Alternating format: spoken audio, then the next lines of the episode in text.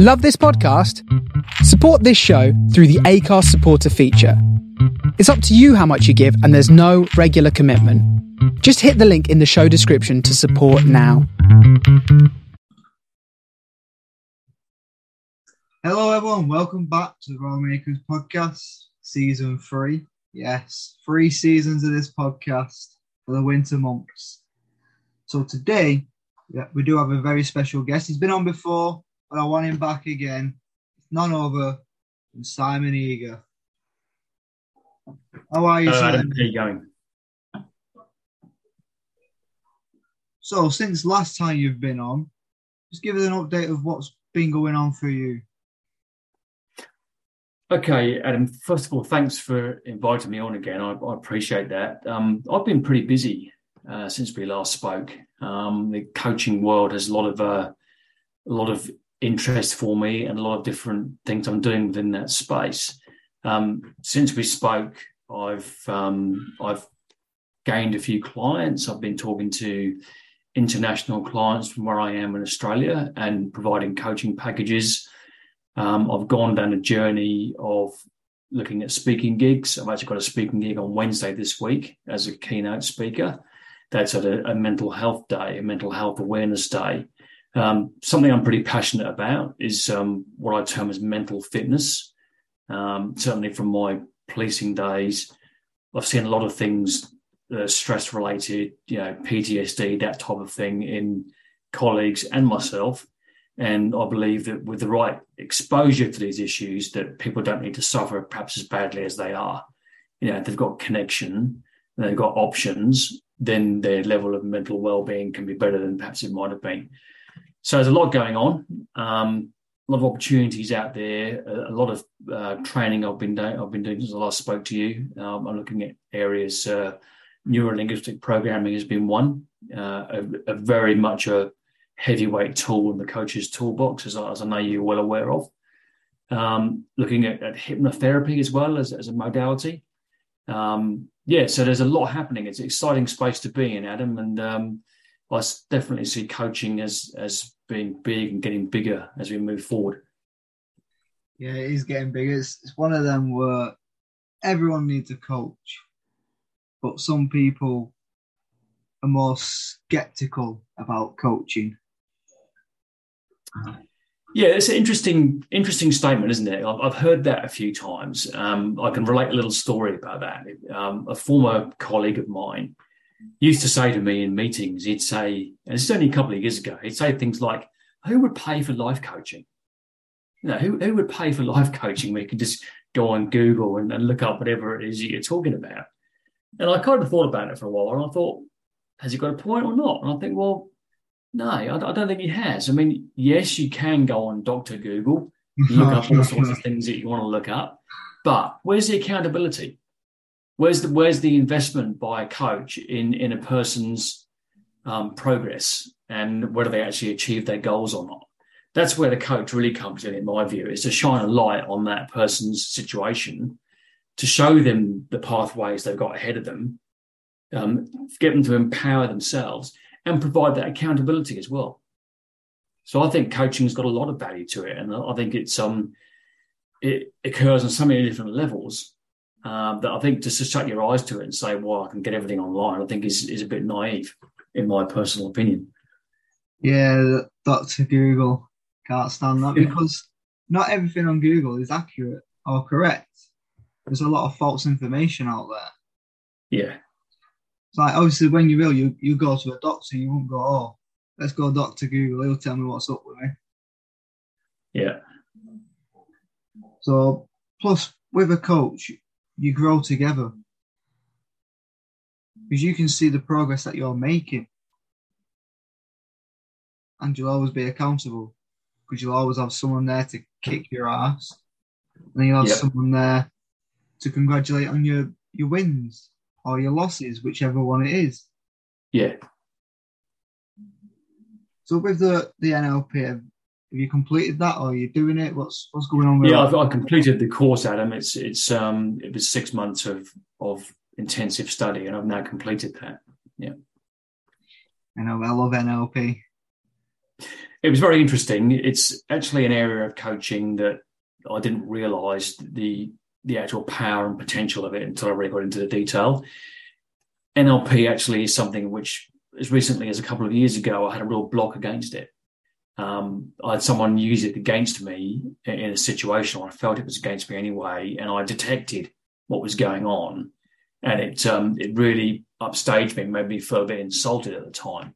So I had a, a fairly um, a false a false view of what NLP really was until I actually understood it. And the penny dropping moment, or the red pill moment, if you like, when you actually get into it and realize that NLP is the way our minds work. It's happening around us all the time anyway. So I thought, might as well get with the program and learn what's going on here because it's happening regardless. And it's a decision I'm glad I made. And um, the the training at the open training opened up by saying the statement was made that this is a red or blue pill moment when you come into this. You can take the red pill, open the lid on this stuff, but you will never go back to life as it was previously.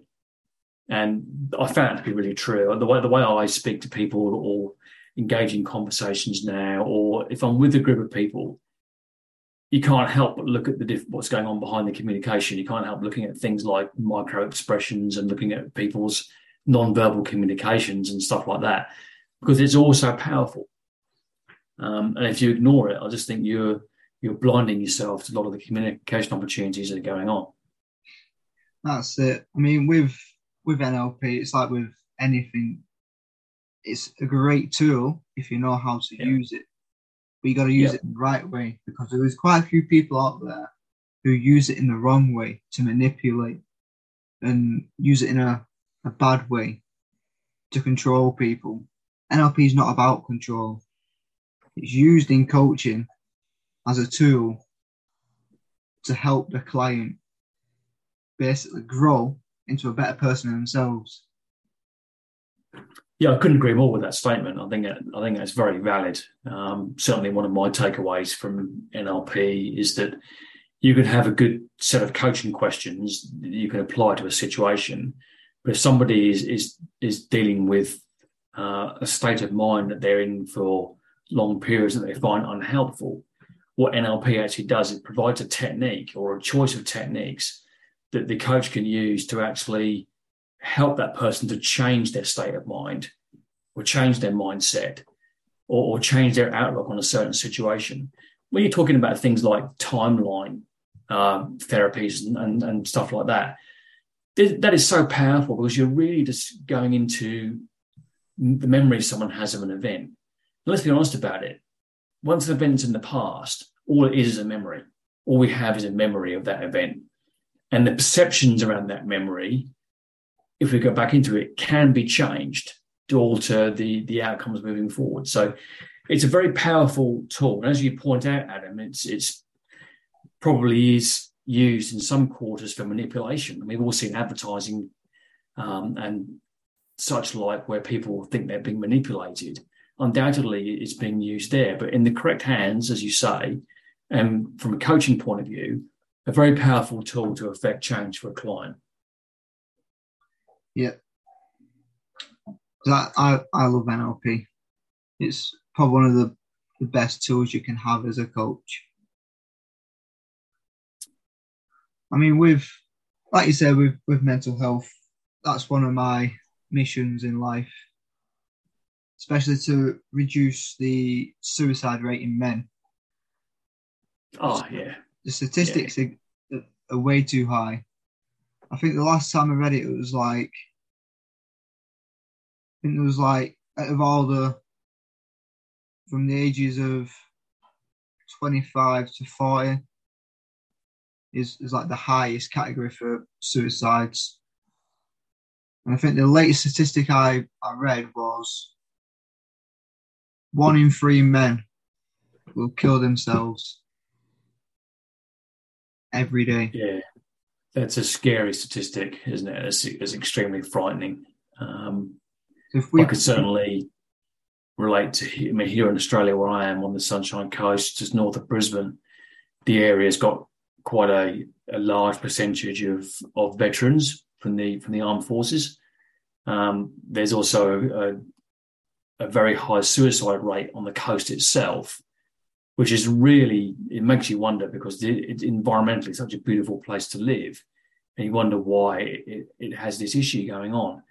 But um, when you're dealing with things like social isolation, you know, disconnection, you know, community type issues, and then mix in veteran type stuff and PTSD, everything, then you've got this. You can have people that get into a hopeless situation where they feel there's no options.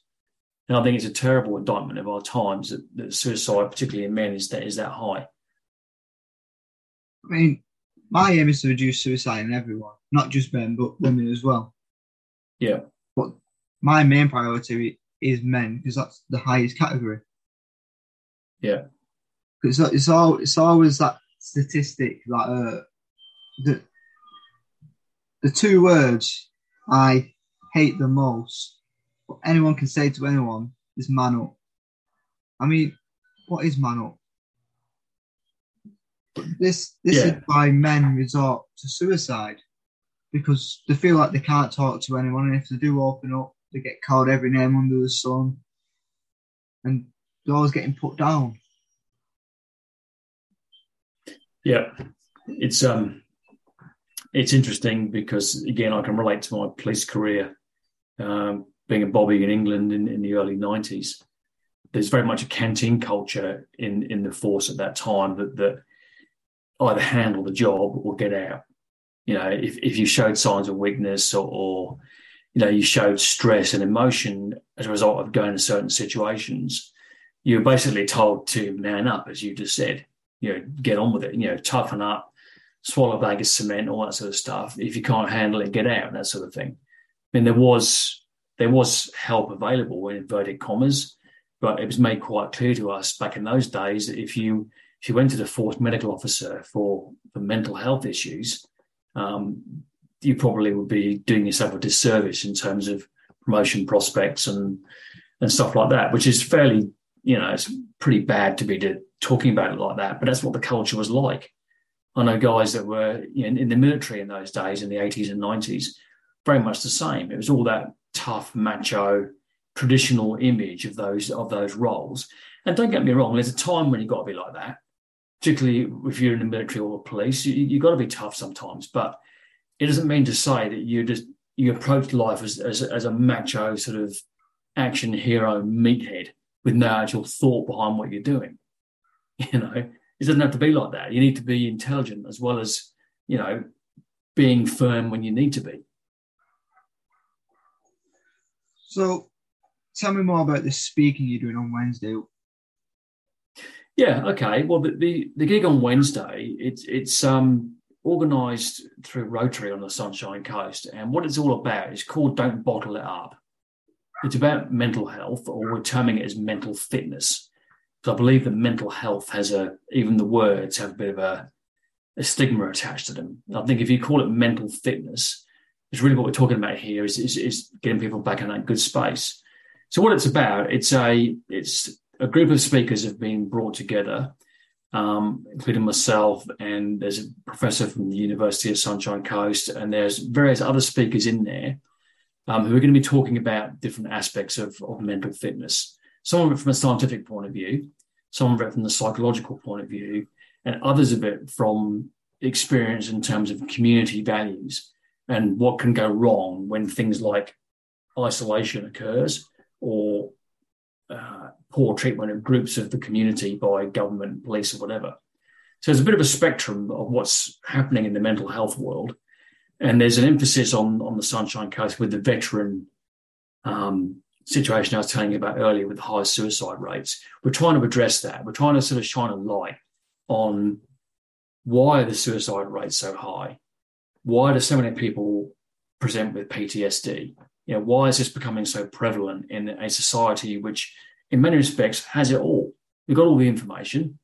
Uh, many people are quite affluent, live in beautiful areas. What? Why are people suffering like this? And that's really what the day is about. It's about bringing that to the forefront and getting some some like-minded professionals in the room to discuss different aspects of it. That sounds good. Well, good luck with that one as well. Yeah, thanks. It should be an interesting day, and um, it's any opportunity. I think, like yourself, and like your, your your mission, you've said any opportunity I get to sort of talk about this stuff in public and share my own story. If someone else benefits from that, if just one person somewhere gets value from it and benefits from it, then I've achieved my mission. I said it's, it's all about getting the awareness out there. It's not just the people who suffer from the mental fitness or mental health problems, but it's also about the people who don't know what it actually is. It's about educating them to spot the signs, who then can get yeah. them help. Yeah.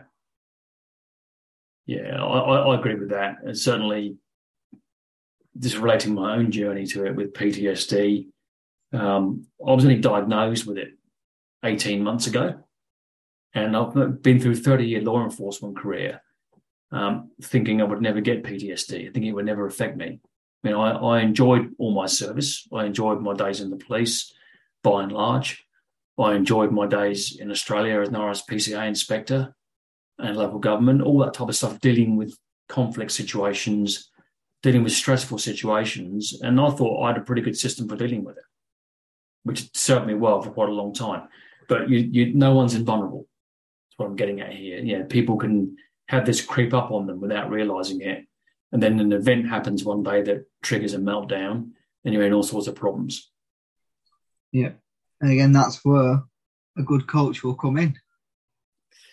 I think um, I think a coach definitely has a role to play. I, I think there's there's within the that arena of help, obviously with psychologists and counsellors, um, there's a lot of help, you know, sort of medical help available that is is part of the equation. But I think when the person maybe is on the on the recovery side of a situation, that's when a coach probably has more relevance when they're looking forward to the future. Uh, very much with the psychology and counselling, I, I view it as they're looking at the problem in the past that's led up to it. The coach is looking at the future. The coach is looking at okay, how do we empower this person to to make use of what they've got, the resources that they've got, and, and move forward with it. Yeah, I totally agree with that one. So, what else has happened since we last spoke in the season two podcast? Oh, okay. Right. Well, there's a lot obviously going on in the in the studying area. So in my coaching business, the NLP has been happening. Uh, I've done a lot of work on the business itself, sort of website development, that sort of stuff. Um, so it's it's a gradual building and building and building of resources. Um, I'm looking at every opportunity I can get to put my message out there to talk to people um, and, and, develop my my skill set really because I believe that I've got this very fond saying at the moment that you either evolve or dissolve. The personal development thing, you you you constantly got to be up leveling your game, moving up to the next level, gaining more knowledge, talking to more people, taking action, all that sort of stuff. And that's really what my the last 12 months or so has been my focus on is just amassing all the tools in my coaching toolbox, you know, building my marketing strategies and, and getting myself out there. I'm in this for the long haul, Adam, as you know that. I know you are too. I'm not going anywhere in a hurry, so I just need to keep going with this until I can you know, get the message across and, and help as many as I can, basically. That's it. I mean, every day's a learning day. You never stop learning. Absolutely, absolutely, it is. Yeah. Because the day you stop learning is the day you say you're the best. Yeah, and I've it's interesting, isn't it? Because I've heard that a lot of times lately. I've heard that, and I've also heard it said that the day you stop learning is the day you die, because your brain's not open to new concepts anymore. You know, your brain's either growing or shrinking. There's no there's no sitting on the fence. That's the way I see it, anyway. Yeah, I mean, I don't know if you can see that behind me, but that's my motto from Rocky Balboa. Yeah, it ain't yeah, it's a classic. It ain't about how hard you hit; it's about how hard you can get hit and keep moving forward. Yeah, that's the message I like to bring across. Yeah, it's, it's, a classic, isn't it? I mean, there's I remember there's also there's a Mike Tyson one too, which is fairly famous. I think I, don't, I can't remember exactly what it said, but it's something like everyone has a plan until they get punched in the face. Fairly it's a typical blunt Tyson type statement, you know, but mm. it's true, isn't it? Everyone has a plan until they get a major setback. then the real test is do you get up again and keep going? Yeah, and that's the difference between quitting and failing and Yeah. failing and success. Because Yeah. everyone will have failure. Yeah. You can't have success without failure. I say this every time. There is no Yeah. success without failure. No, I quite agree. I quite agree. And it's everyone's journey is is a, a whole string of failures, really, isn't it? The person that's successful, I think, is the person that fails one more time than the next person and gets up again. You know, That's it, because just because you failed at something don't mean you're a failure. It's No. it's a learning curve. You you take what you've learned from that and then you make it better the next time. Yeah. It's like Yeah. uh, we have a saying in EI, which is emotional intelligence. Take what serves you, bin the rest. yeah, yeah. That's a that's a good one too, and it, it, I can relate that again to my journey. Other people say to me in the past similar. You know, I've had a police sergeant say to me in the early days one day. He said, "Look, Simon," he said, "look at everyone else on the shift that you're working with now. Look at all your new colleagues." And take something out of them that you like about the way they operate, the way they conduct themselves, the way they speak to people. Take something from each person and then form your own style of doing the job. There's a similar saying to your, your EI one, you know, it's taking something, taking the elements of what you like and then running with it. You know? Because EI, EI, if you, you ever do it, it's, it's probably one of the best courses you'll ever do. Yeah, I think it's it's um it's very interesting, isn't it? There's a lot of there's a lot of um, awareness around that, or there should be. There's certainly in, in my work environments in the past, emotional intelligence is is critical. You know, if you're not emotionally aware of what's going on around you, very difficult to work in a team environment. If if you if you're not if you haven't got your head around that sort of stuff. I mean, for any listening viewers watching this, if you ever want to do emotional intelligence, I can 100% guarantee the best emotional intelligence coach you can work with is Lindsay Cap. So if you ever want to check her out, it's lindsaycapcoaching.com. Check her out, get signed up with the EI, and I can promise you will not regret it. It'll be the best course and decision you'll ever do because not only does it work on yourself, but it works on yourself how to develop better version of you to help your client.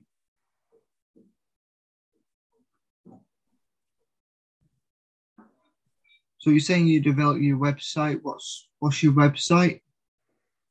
Okay, if you go to um, www.simoneager.com, all lowercase, uh, I can send you the link after the, the session. That's my my site at the moment. So that's got lots of lots of stuff on there.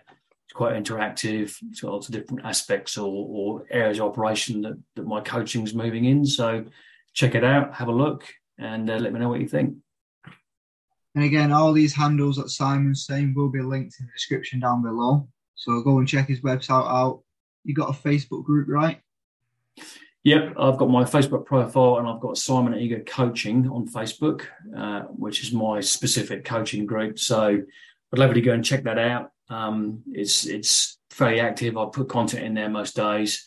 Uh, it's, it's a good sounding board for coaching stuff, live videos, um, other videos, you know, loaded with material. So yeah, it's a good place to go and have a look. So again, check Simon out. Say he's he's a great guy. I mean, we should actually meet up in person at some point. Yeah, I think that's on the cards, Adam. Um, I'm, I'm thinking about um, a UK trip at some point in the near future, and uh, I would I would love to catch up with you guys and uh, sit and talk coaching for a bit and talk about life. I think it would be a great opportunity, and I really look forward to it. And I think you should all work with Simon. He's a great coach, great guy, down to earth. He won't give you no BS. No, I appreciate that, Adam. It's it's that's very much my philosophy. Um, call a spade a spade, talk straight, um, straight talking, and yeah, truthful. I mean, I'm a truth seeker, always have been, and I'm in this business to give the best value I can and help people and just empower them to to move forward. So, is there anything else you want to add? Just, I'll, I'll just add this um, for any of your your listeners out there. If you're struggling with anything, if you're struggling with mindset issues, just know that there is help out there. Consider getting yourself a professional coach. It might be the best thing you've ever done. But the takeaway I've, I've got for you really is that whatever is going on for you in your life at the moment, the biggest thing that's going to get you moving towards light and positivity is just having a belief mindset. If you can just instill some belief into you for whatever it is that you're facing, just a little bit each day, so you take a small step, then that's what's going to eventually haul you out of whatever situation you're in and get you into a better situation. So self belief, I think, is key. Well, guys, let's all give Simon some love. Check out his website, check out his Facebook group, show him the love, support, check him out, get coaching with him. Simon, thank you for coming on again. Thank you, Adam. Pleasure to talk to you. We'll have to get you on again next time. Three times, eh? Maybe four, five, six, who knows? so, if everyone out there, don't forget to build up that courage, draw on the confidence, and get back your raw. I've been Adam from the Raw Makers talking to Simon Eager. For now, good night, God bless, share the love.